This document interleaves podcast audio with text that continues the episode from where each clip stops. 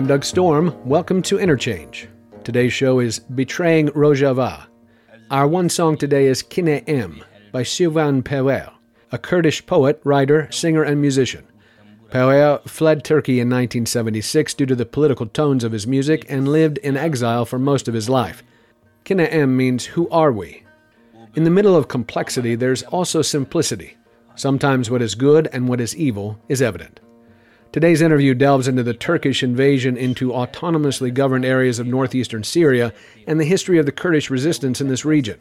On October 6th, the Trump administration announced it was withdrawing U.S. troops from northern Syria, essentially giving Turkish President Recep Tayyip Erdogan a green light to invade Kurdish autonomously governed regions.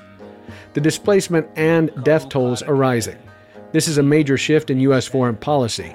Kurdish fighters have been partners with the U.S. and have been hugely effective in helping overthrow the regime of Saddam Hussein, battling Al Qaeda in Iraq, and ultimately pushing the Islamic State out of northern Iraq and Syria. Days after Trump allowed a Turkish invasion of northern Syria aimed at routing the U.S.'s Kurdish allies, the White House is now calling for a ceasefire and imposing economic sanctions. But our guest, David Romano, says this is intentionally ineffectual this Turkish invasion could be stopped now if mm-hmm. the U.S. and European states would institute real sanctions. The sanctions that the United States just announced today are nothing more than a slap on the wrist. Uh, they're, they're a joke to make it look like we're, we're responding and doing something. They decide they had originally talked of sanctioning Erdogan and all his ministers. They took Erdogan off the list, and now they're just sanctioning like three cabinet ministers and three ministries, and and upping the tariffs on steel back to what they were last May and and saying that they uh, won't export more military hardware. Mm-hmm. That for the long term, those kinds of sanctions might be important, but for a short-term tool to influence Turkey's invasion right now, this week, as it's destroying everything over there, that's not the way to go. That they're extremely mild.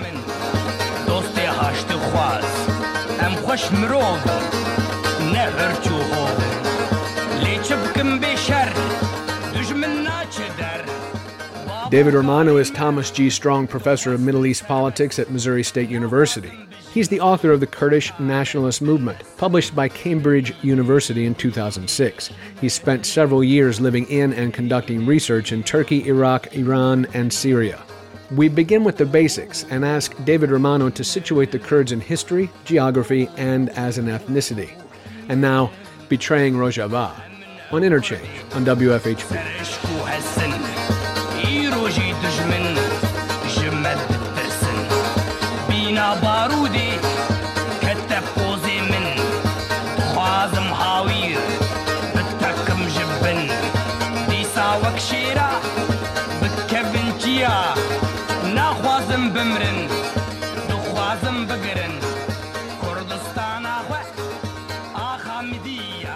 Kurds are an ethnicity. Uh, if we uh, define an ethnicity as something generally based on language, uh, the Kurds uh, have a, a, Kurdish language divided into different dialects. It's related to Persian, but different. So it's in it's in the Indo-Aryan language group uh, along with Persian. So that's different from Turkish, which is in the Altaic language group.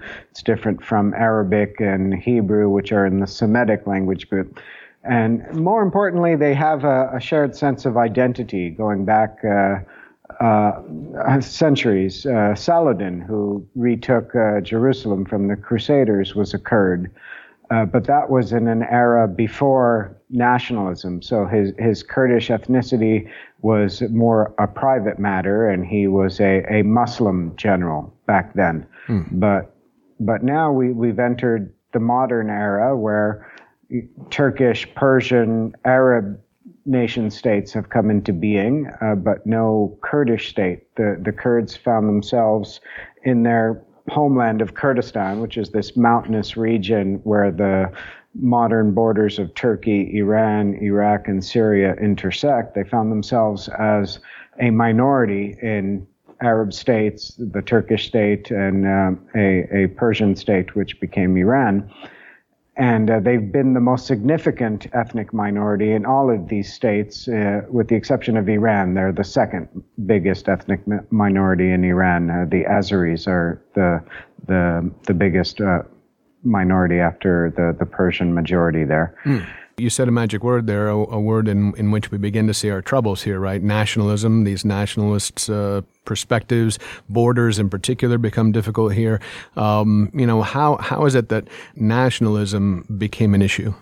Well, the, the European ideology of nationalism, if you will, since the French Revolution eventually uh, spread to the whole rest of the world now, unlike some of my ac- academic colleagues, I don't necessarily see nationalism as a, as a sin, as an evil. It can be, and it certainly has been in different uh, periods uh, of our history.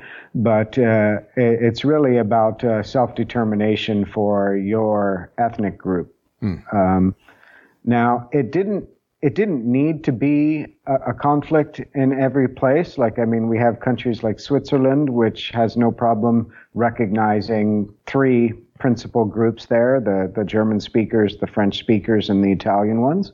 And they're all together within a, a Swiss state. So, if you, you will, you have three nations. Uh, within one state, and there's also a, a civic national identity of Swiss, right? Mm-hmm. But that's not how it turned out in these Middle Eastern states. You had uh, Arab nationalists in Syria and Iraq, Turkish nationalists in Turkey, and Persian nationalists in Iran, all trying to uh, create a kind of mono national identity. Everyone had to assimilate to the their dominant uh, identity group, and there was no room left for alternate identities, including the Kurdish one, and that's where we run into problems, right? Mm-hmm. This is Interchange on WFHB. Our show is Betraying Rojava and focuses on both the history of the Kurds in the Middle East and the recent U.S. betrayal of the Kurds in northeastern Syria by allowing Turkey to invade the region on October 9th. Our guest is David Romano, author of the Kurdish Nationalist Movement and professor of political science at Missouri State University.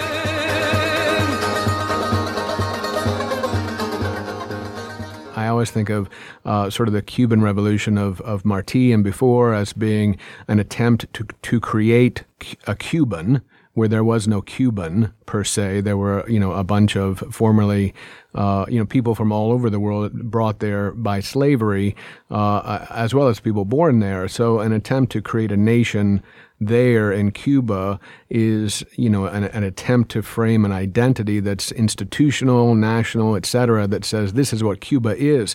And is this the, the same thing that's going on generally in these other nation states or states where they're trying to create a particular singular identity, uh, but it's exclusionary versus perhaps inclusionary? Yes and no um, people in the new world have a bit of trouble understanding uh, nationalism and national identity in older countries. So uh, Americans treat a nation and a state as a synonym uh, mm. when most of the world does not. I, I, come from Canada, for instance. In Canada, there's two or three founding nations: uh, the the French speakers, the English speakers, and the First Nations, the mm-hmm. Indigenous. Mm-hmm. Right. So uh, a Canadian is much less likely to treat nation and state as as a synonym. Uh, in in countries like Cuba or the United States or New Zealand, Australia, the idea was wherever you come from, you're going to be part of this new nation. But in older places, including the Middle East and, and, continental Europe and so forth, you have multiple nations who find themselves through the accidents of war, because pretty much all the states' borders were founded through warfare. Mm-hmm. Uh, you find multiple nations who all find themselves within one state. And so the French model, if you will, was to assimilate all these, forcibly even, uh, into one French nation. Or in the Italian case, uh, there's a famous quote, I think, attributed to Garibaldi, who says, after uniting all the city states of Italy, he says, uh, We've created Italy, now we must create Italians, because they had disparate languages and so forth. But when you're looking at the Kurds, you're looking at a group that's been there for, for millennia. We have records all the way going back to Alexander the Great's uh, campaigns against the Persians. They were facing attacks in their retreat um, uh, by uh, groups that they called the Kuldi. uh, in the mountains of what's today Kurdistan. So it goes back a long way. Mm. So if you suddenly get new uh, nationalist ideologues in these countries, say Kemal Ataturk in Turkey, who's trying to form a new Turkish nation state out of the ruins of the Ottoman Empire, th- there's going to be pushback uh, when he adopts uh, these these European ideas about uh, nation state and decides to go with just one identity group, one ethnic group, which is the Turkish one, and everyone else has to become Turkish. And he comes up with slogans like "Happy is who he who calls himself a Turk."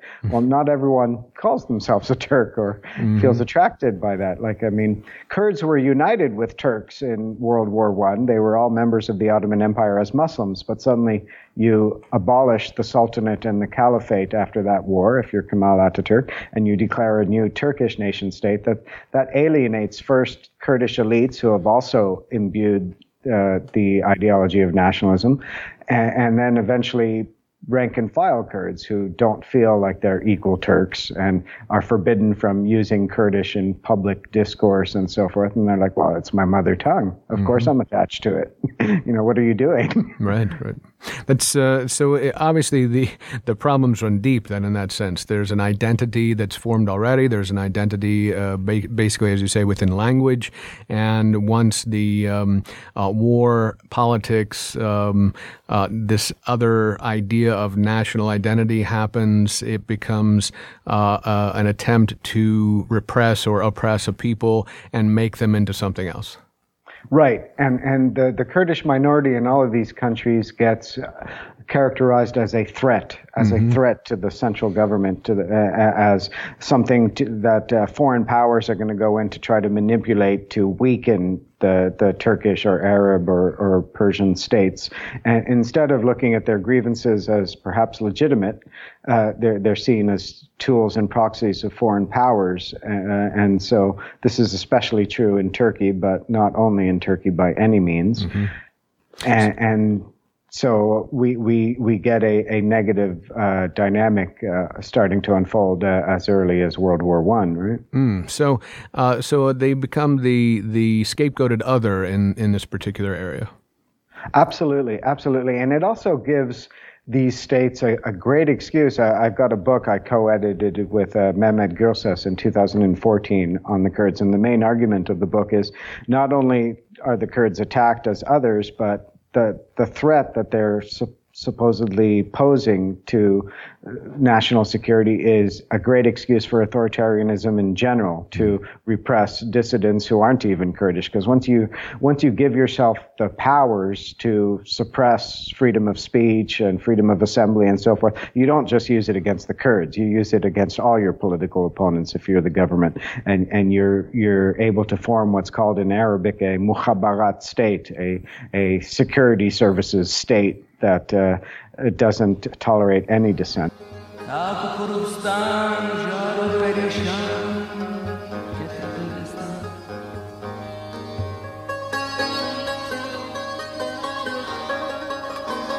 It's time for a break. We continue with Kine Em by Shivan Perwer, Kurdish poet and musician. Kine Em means who are we? And when we return, David Romano will talk about the generally secular nature of the Kurds. Stay with us on Interchange.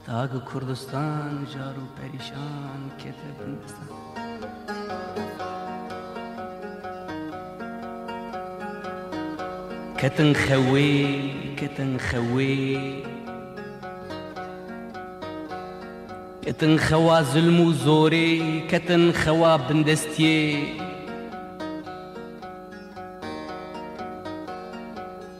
را کتن راکەتن یەک جاران سەرێ خوڕاکردن لێ دژمن سەری زووژکردن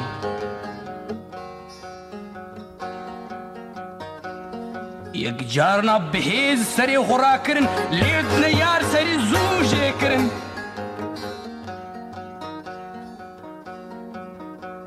لێ لەوی خاکی لەوی ئەردی تۆڤێن ژیانێ جارێ هاتی چیاندن ئەv ئەردی ژیانەیە گەرم دەبێ سار دەبێ دکەلێ دکەلێ دەپژقینێ بروسکێ داوێ تاوان هەلتینێ رونا هيدكي روجيل ولا تلديني اروكين كوال سرخو بيكتيني نشتمام پروران دولديني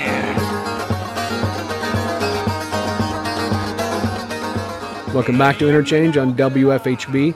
David Romano is our guest, recorded via Skype earlier today. He's the Thomas G. Strong Professor of Middle East Politics at Missouri State University and author of the Kurdish Nationalist Movement. In this segment, Romano talks about how the Kurds have responded against the oppression they faced by becoming more secular and inclusive.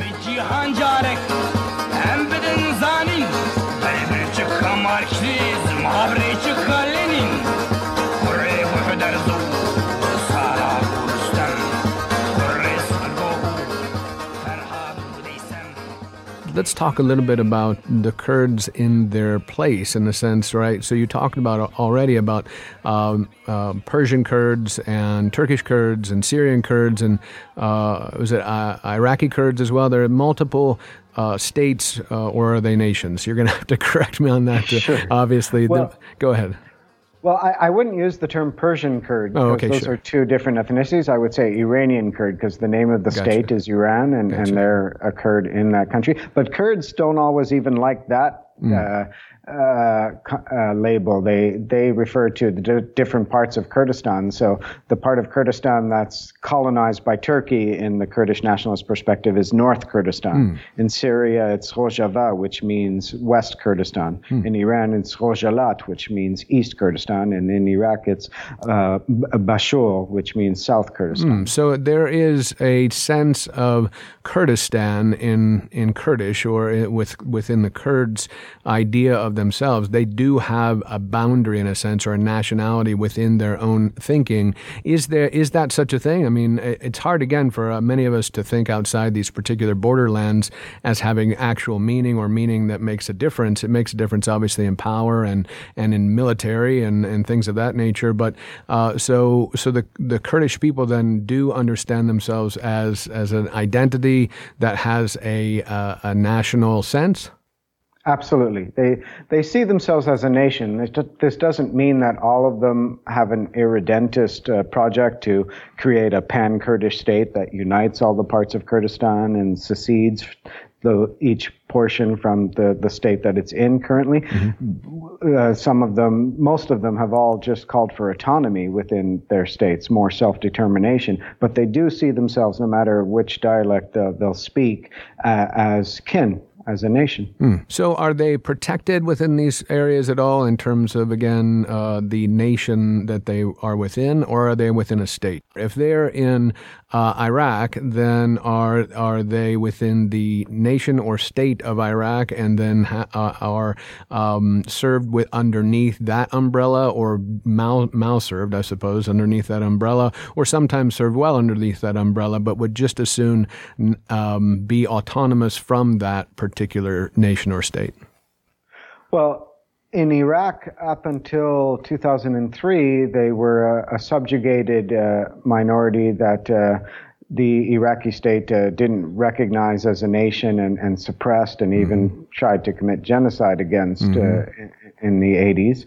But uh, with the new Iraqi constitution of 2005, it recognizes uh, the Kurds as a distinct nation within Iraq, along with the Turkoman, which are another minority group that, that speak a version of Turkish, and and and then other groups uh, which are much smaller. It kind of lumps them into the other category. The Iraqi constitution is much more liberal, and instead of uh, declaring uh, a, an Arab state per se, uh, and only an Arab state, it, it leaves room for other identities. And, and they have autonomy within uh, today's Iraq thanks to our removal of Saddam Hussein's regime. And their situation there is uh, by far the best of the different parts of Kurdistan. So that's that's uh that's one that uh, I think people in the U.S. would be would not necessarily understand, but it would be hard again to understand the differences, the changes in these particular regions post uh, uh, uh, the wars that have uh, have been wa- waged there via the U.S.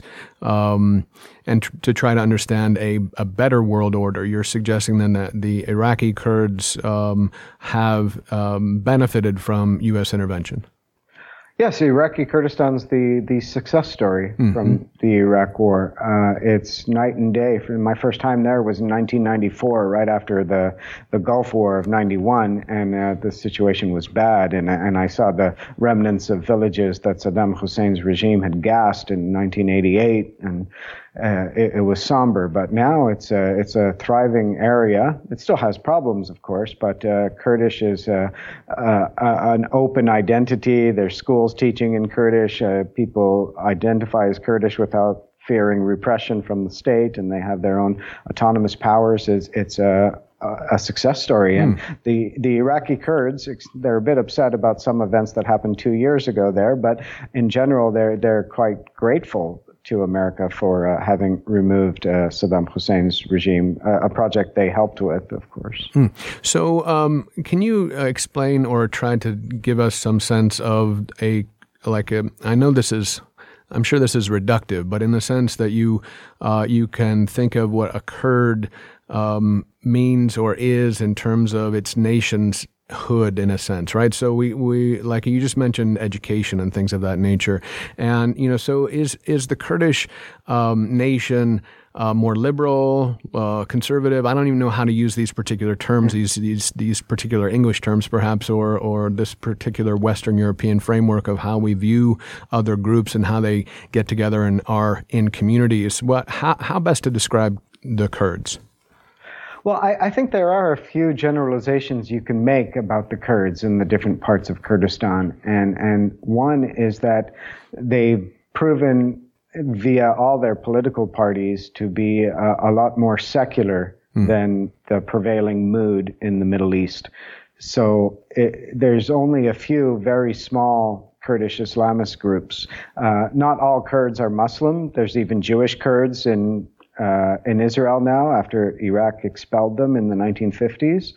Um, but so because Kurdish is an ethnicity, right? Mm-hmm. So you can have different religions within that ethnic group. There's Yazidi Kurds. There's other religions you may not have heard of, like Kakai and, and even Zoroastrian mm. uh, Kurds and so forth. Most are Muslim though, but they're they're secular. Mm-hmm. Uh, by and large. Uh, the ones in Syria and Turkey are the most secular uh, in terms of the political parties they've founded, but also in Iraq and Iran. And uh, another thing you could generalize about is that their their nationalism isn't anti-Western, like also seems to be the prevailing mood in the rest of the Middle East, with the exception of Israel there's going to be complicated reasons for that, but uh, in short, I guess I would say their nationalism developed in opposition to repressive Arab, Persian, Turkish states rather than in opposition to the West, right? Mm. So, so the Kurds are generally pro-Western. And finally, uh, the Kurds in the modern era have proven uh, very uh, tolerant and liberal towards other ethnic groups and minorities and so forth. Uh, and the logic they've given for this is that Kurdistan's always been a very diverse place with Christian communities and other groups. But more than that, they faced oppression from central governments who didn't accept their difference. And so they, they say that they're not willing to turn around and oppress others for being different. So in Iraqi Kurdistan, which has autonomy, the Turkmen groups have schools in Turkish, no problem. The Arabs have schools in Arabic and, and different, it's a, been a shelter for Christians fleeing violence in Baghdad or Mosul from the Islamic State. It's been a, a shelter for secularists fleeing problems elsewhere. Uh, it's been a, a, haven for everyone, and that's been true of Syrian Kurdistan, the part that's currently under assault mm-hmm. by, Tur- by Turkey. That's been true of Syrian Kurdistan as well.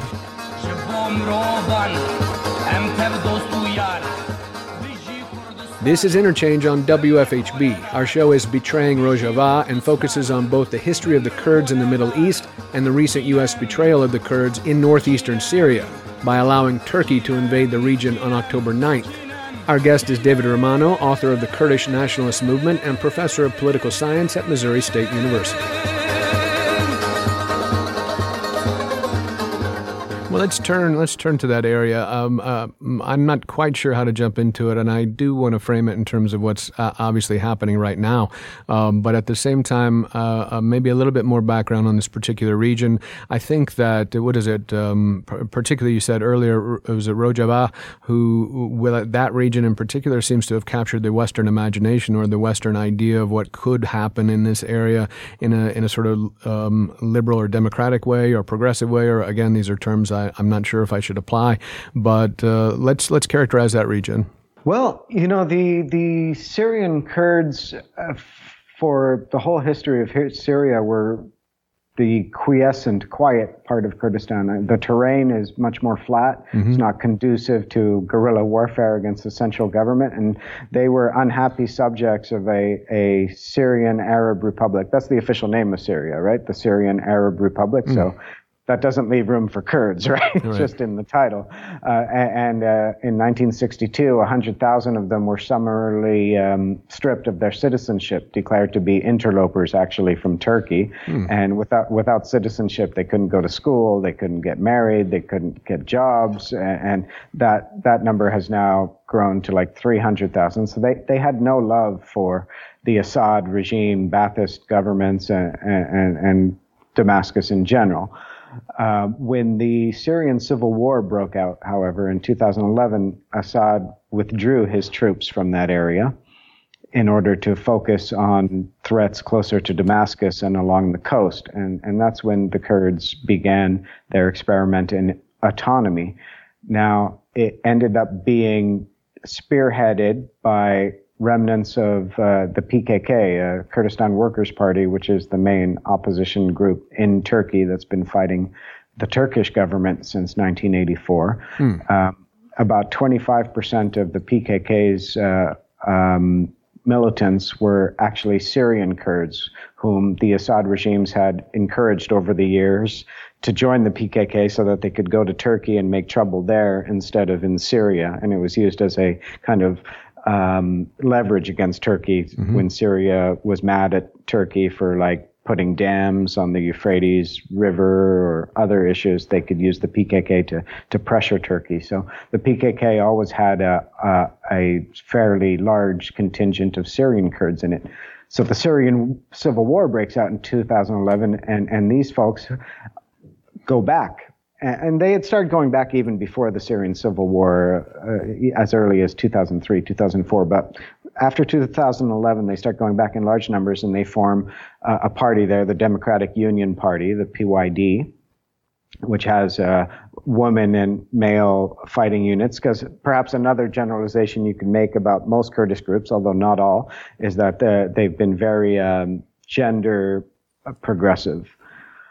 Um, and, and so they, they engage in their autonomy there. They start uh, carving out their own autonomous fiefdom that's trying to stay out of the civil war and, and just run their affairs for the first time with a bit of freedom without the yoke mm-hmm. of the mm-hmm. central government over them. But they're immediately put under threat by jihadi groups who also want to control that area, uh, control all of Syria, overthrow Assad, and so forth. So uh, they end up uh, in, in fights with the jihadi groups, uh, which I'll go, I can go more into uh, as we continue discussing. But the the the enclave that they build, without ever claiming that they're seceding from Syria, saying that they're still part of Syria, they just want autonomy within Syria, uh, is one that's uh, very progressive for women's rights, for different groups. They they bring in uh, Yazidis, Christians, Arabs, Turkmens into their party, so that it's very multi-ethnic, and they have they arm the other groups as well, as long as it's part of their political movement and, they they established this experiment in a kind of democratic autonomy, as they call it, which is a kind of anarcho-socialism based on the ideas of uh, the American thinker Murray Bookchin, who died not long ago. Mm-hmm. And, the idea is to act as if the state doesn't exist. They're not seceding. They're not forming their own state because they, they kind of reject nationalism in, in this uh, new perspective. They just want to live their own lives with local autonomy uh, in their own way, almost in spite of the state. Now, so they're very liberal in all these terms, but they're not liberal in a political sense. Competing parties aren't allowed to uh, come in, and they see them as a threat. As mm. a, uh, so this is like a one-party. Again, uh, I, am just struck by the Cuban idea, right? Yeah, yeah, yeah. exactly. I think there are analogies there. Mm-hmm. Uh, they, they, viewed other Kurdish because Syrian Kurdish movement was always very fractured with like more political parties than I can remember. Mm-hmm. And, and uh, when the other parties who didn't have armed fighters like the PYD brought in from the PKK, uh, they they claimed uh, these other parties tried to um, uh, uh, stake out a role for themselves in in the new administration. That's where the, the PYD wasn't the, the most liberal or tolerant and said, no, we're running the show. Mm-hmm.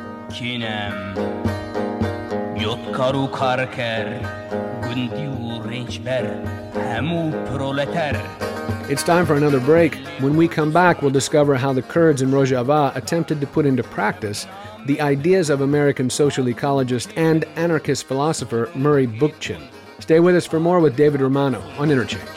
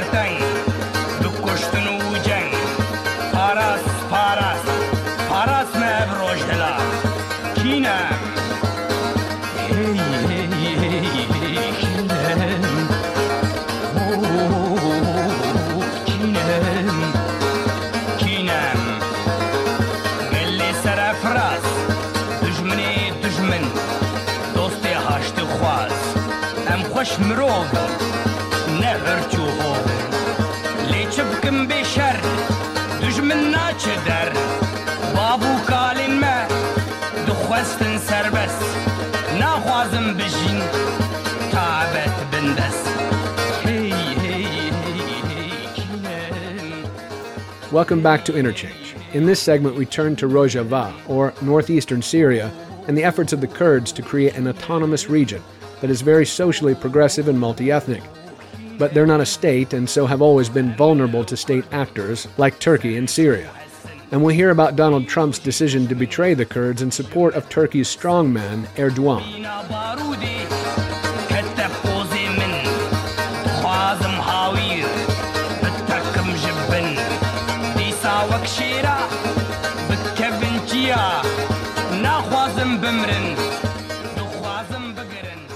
One question that I had um, really had as much to do with the fact of instability in the region. Uh, instability uh, makes for opportunities, right? Yeah. And this is a lot of what uh, what's been going on, and, and the instability has uh, kind of allowed for that particular region to to do as it's done. One of the the issues that is now facing the region, obviously, with Turkey uh, going full force um, against that particular area, is is that um, there's no protection there for that particular region.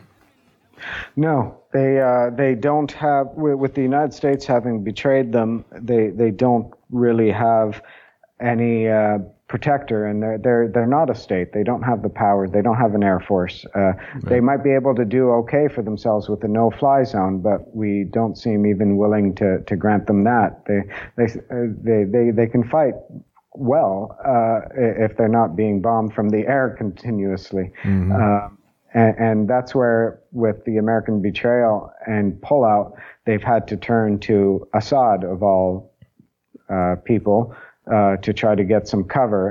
Assad would bring Russian cover, mm. presumably, mm. against uh, a very powerful NATO member, which is Turkey.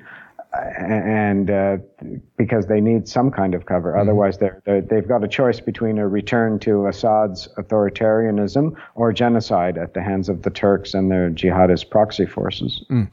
So here we're we're into that space where we try to understand. Um, uh, what seems to be the return of uh, the genocidal impulse, the nationalist genocidal impulse to to erase one's uh, enemy or one's um, or the other that we talked about before. Is, is that's literally what's going on with with what Turkey's trying to do? I would say effectively that's what's going on. Now, now the Turkey is going to claim that they don't have anything against Kurds per se. They're just against the PYD, which they equate completely with the PKK, saying there's no daylight between them, which I think might be a stretch. Mm-hmm. Um, and, and so they're going in just to move against the PYD, but that, that's not in effect what they're doing. Uh, we've already got somewhere between two and 300,000 displaced uh, from this week in Afrin, another region of Syria that Turkey invaded in 2018 in January, which was the another Kurdish-run area just adjacent to where they're invading now. Uh, they created 300,000 uh, displaced in a population that wasn't much above that. They displaced most all the Kurds and, and installed uh, Islamist uh, Sunni Arabs in their place in their looted homes and businesses, tore down Kurdish symbols, uh, stopped Kurdish schools, uh, and replaced it with Turkish and Arab curriculum. And, you know, that, that's genocide. That, that's erasing a people from a place, right? Right.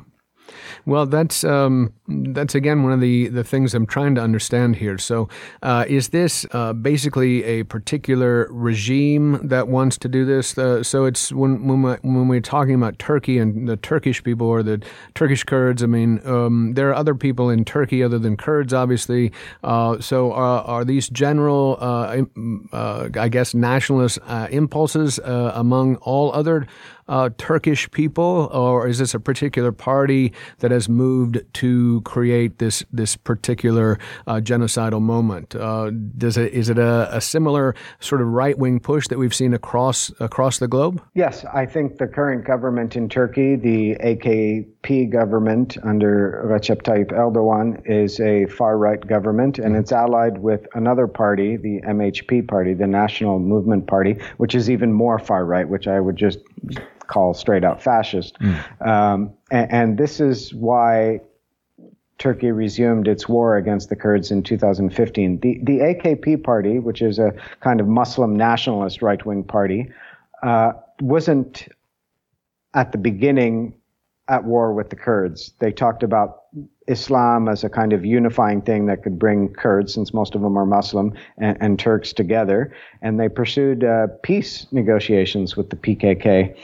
and uh, made offers to the Kurds in Turkey, uh, legalized uh, Kurdish in a lot of venues and some television broadcasting, uh, made it easier to publish in Kurdish in Turkey, and even allowed some municipalities to have Kurdish place names. All that ended as the AKP government started to face electoral problems in 2015. They, for the first time, they didn't get a majority government and and they blamed it on developments in Syria actually um, because uh, Turkey was all too happy to see jihadi groups, including ISIS, attack the Kurds in Syria because it saw them as linked to the PKK which it had been fighting for a while, even though they were in peace talks with the PKK. Mm. They were happy to see basically Kurdish autonomy in Syria squelched. They didn't want the demonstration effect for Kurds in Turkey.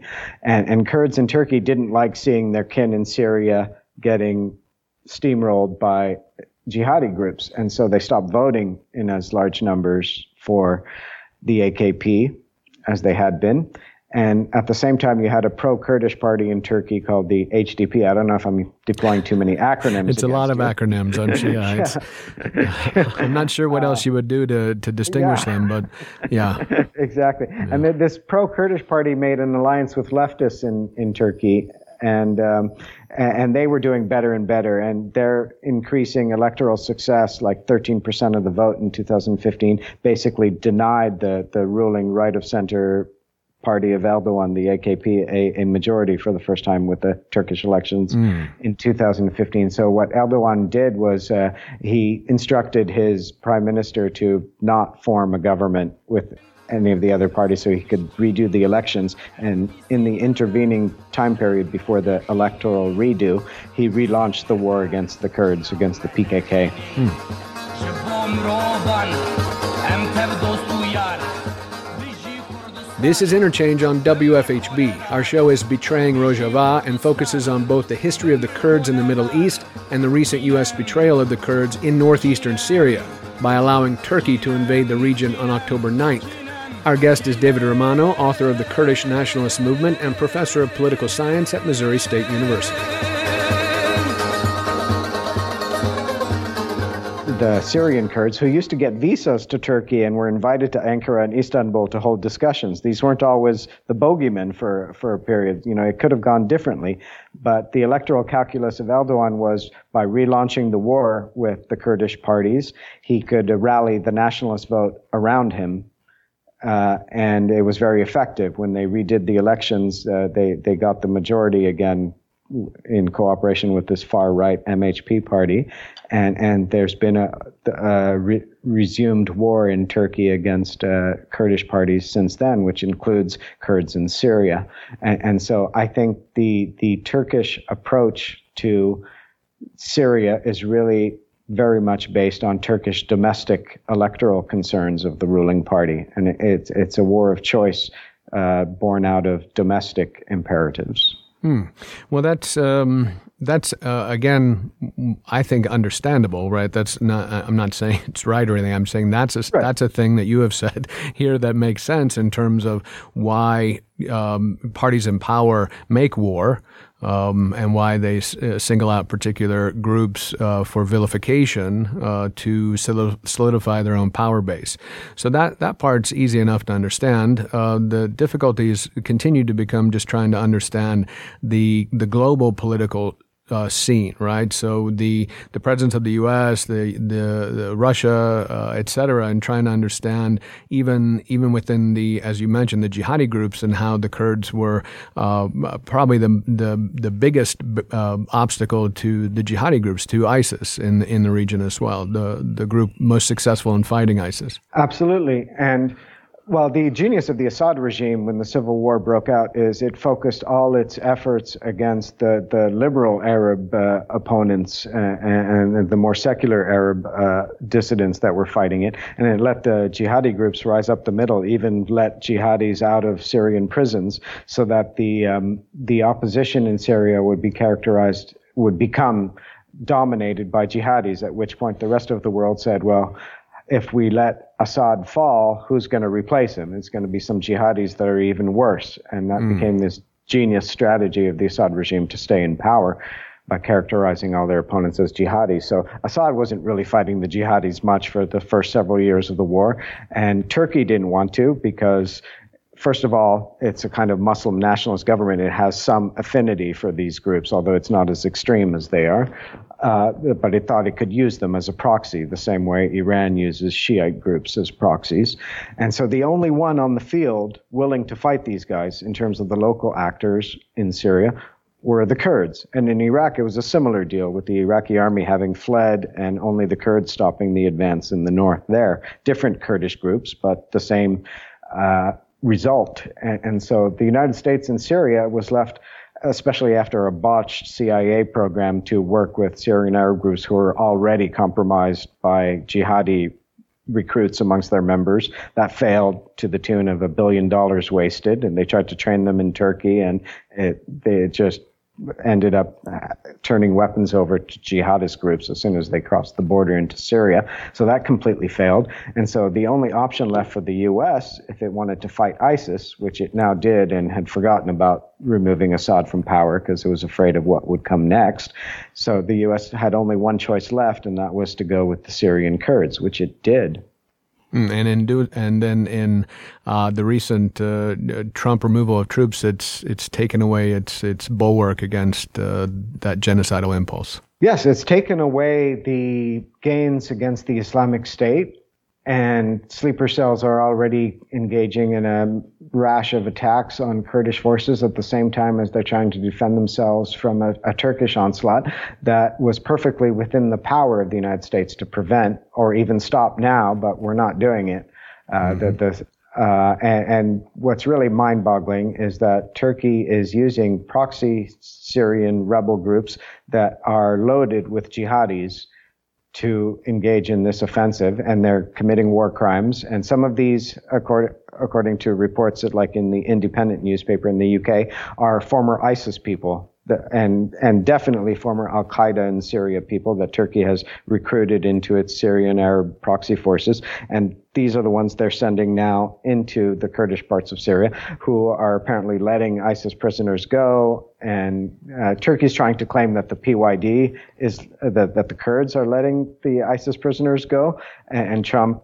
Uh, President Trump repeated that, that claim by all accounts, by the accounts of U.S. officials, that's nonsense uh, what, what's happening is Turkey's going in there with Arab jihadis to ethnically cleanse the Kurds from the area, and they're letting ISIS escape. It's time for our final break. We'll turn to the women of Rojava when Interchange returns on WFHB.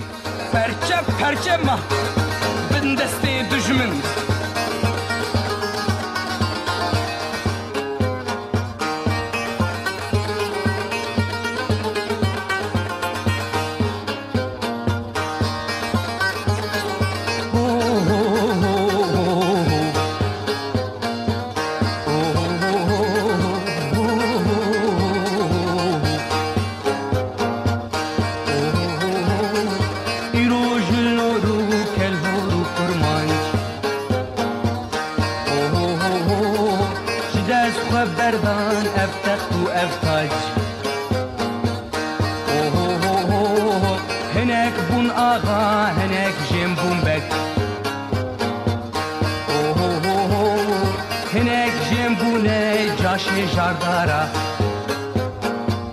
Oh, oh, oh, oh, Kurdistan firot van tevne yara Oh, oh, oh, oh, bu ne mezhebdar, bu ne olperest Oh, oh, oh, oh, bu ne paşveru, bi tesbihu hışt Oh, oh, oh, oh, taku düşmüş kalime seru pışt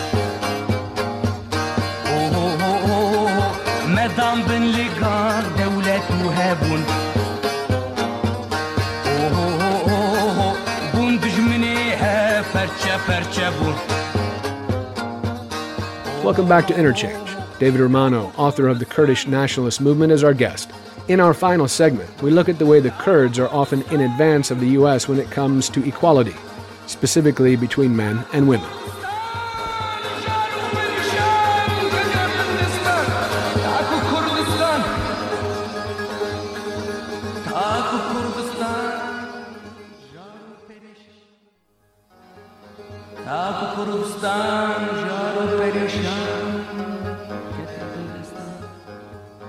Is it fair to try to think about these things in those particular terms? You've characterized the Kurds and their particular um, uh, way of living as being more uh, secular, progressive, um, more uh, open to uh, plurality, more open to uh, women's liberation, a feminist perspective there as well, as opposed to the ISIS or jihadi in the area, that this is um, existential in that space as well? Yes, it's a, it's a you know if if there ever was a, a, struggle between good and evil. I think in real life this would be as close as it comes. Mm. Uh, and, and, yet we seem to have trouble deciding uh, what we're going to do on, on, on, this score because Turkey is such a powerful uh, economy and, and state.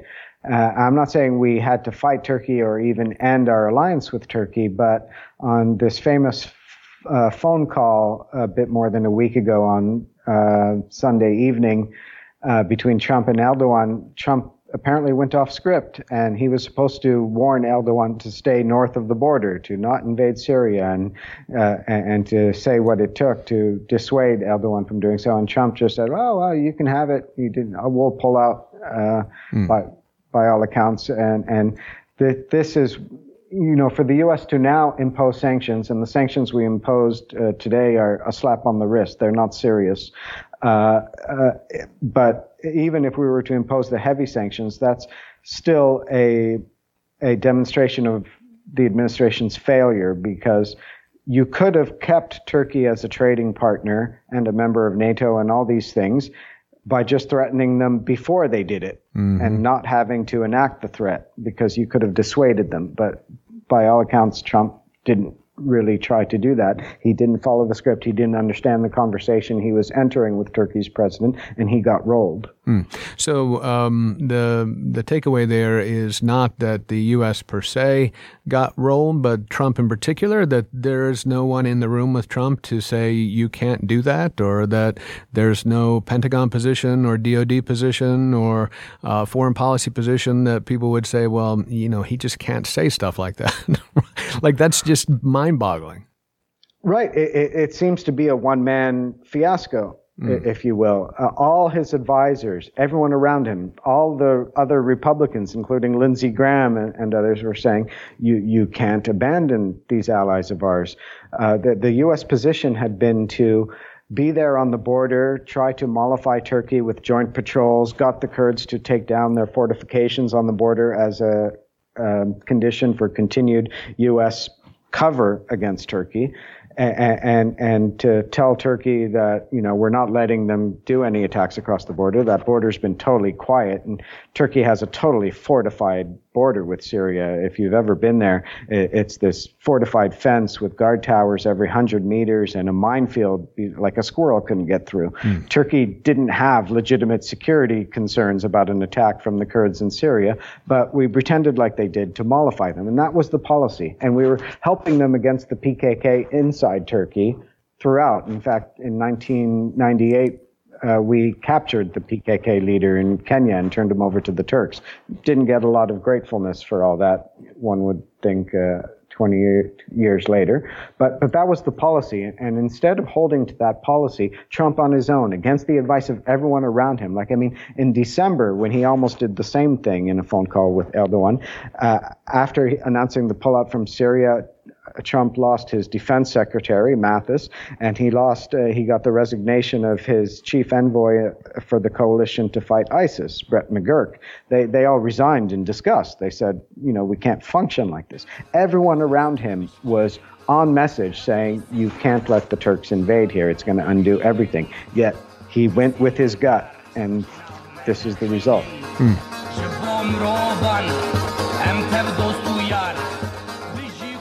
This is Interchange on WFHB. Our show is Betraying Rojava and focuses on both the history of the Kurds in the Middle East and the recent U.S. betrayal of the Kurds in northeastern Syria by allowing Turkey to invade the region on October 9th. Our guest is David Romano, author of the Kurdish Nationalist Movement and professor of political science at Missouri State University.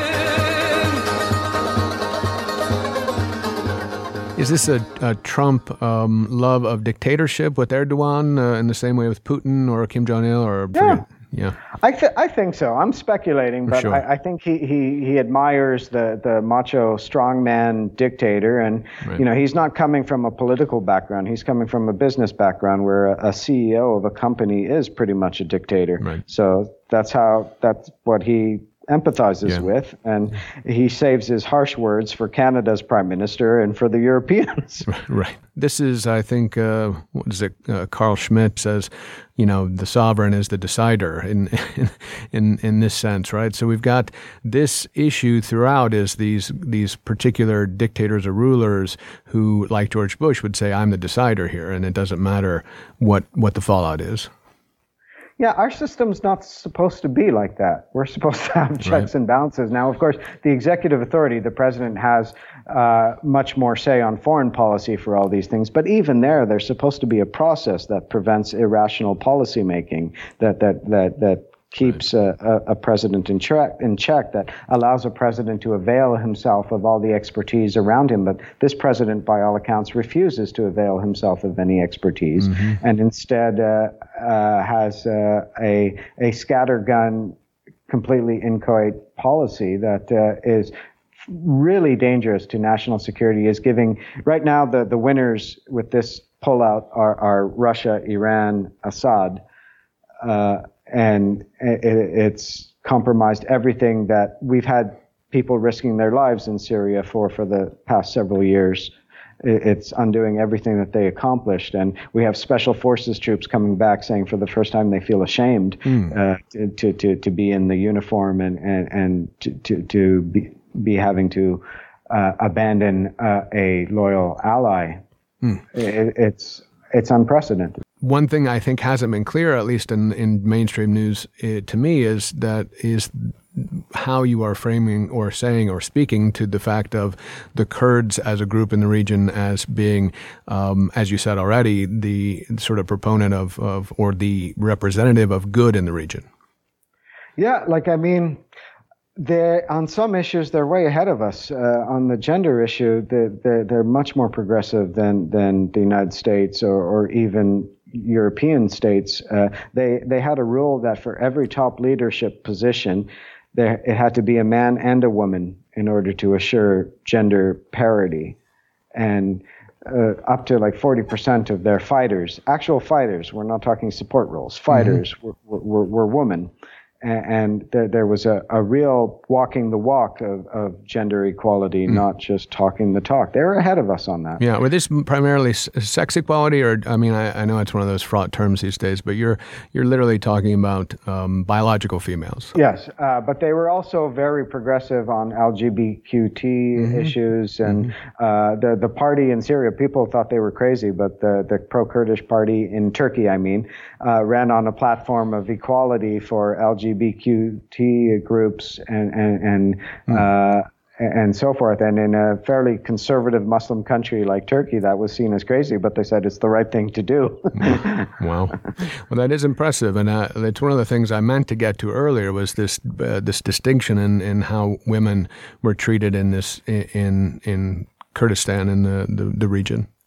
There, there, there's interesting ramifications of that. Like, I mean, if the experiment had been allowed to survive and, and isn't snuffed out and killed by this kind of treachery that we've seen from the White House, there were interesting things happening. I know here in Missouri, where I am, the uh, the Democratic Socialists, like the the, the left wing of the Democratic Party, the the local branch, one of the people there uh, said, well, we should do a system of the co-chair system where there's a man and a woman. Here's the Kurds doing it in Rojava. Why can't we do it here? And so they instituted the same thing here in a local Democratic Party uh, group. Like, I mean, there were demonstration effects going on. That's our show. Thanks to David Romano for joining us. He's political science professor at Missouri State University and author of The Kurdish Nationalist Movement, published by Cambridge University Press. Romano has made plain that even within complex situations, we must choose to act rightly. The President of the United States, Donald Trump, has proven, as he often does, a negative example. I'm Doug Storm. Today's show is produced by Bella Bravo. Jar Turner is our executive producer. Stay tuned for the Jazz Menagerie coming up next on your community radio station, WFHB. كتن خوي كتن خوي كتن خوا ظلم وزوري كتن خوا بندستي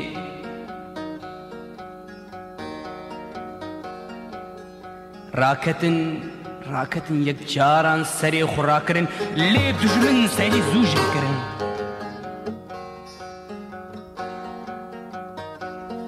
یەک جارنا بەهێز سەرێ خوڕاکردن لێدنە یار سەری زووژێکردن.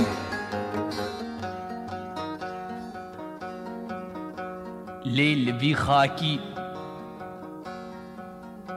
لەوی ئەردی تۆڤێن ژیانێ جارێ هاتی چیاندن ئەv ئەردی ګرم د به سار د به د کله د کله د پژقینه بروسکې داوي تاوان هلتینه روناهید کې روجل ولا تلدینه هر وکین کاوال سر خو پکتینه نشتمام پروران دولدینه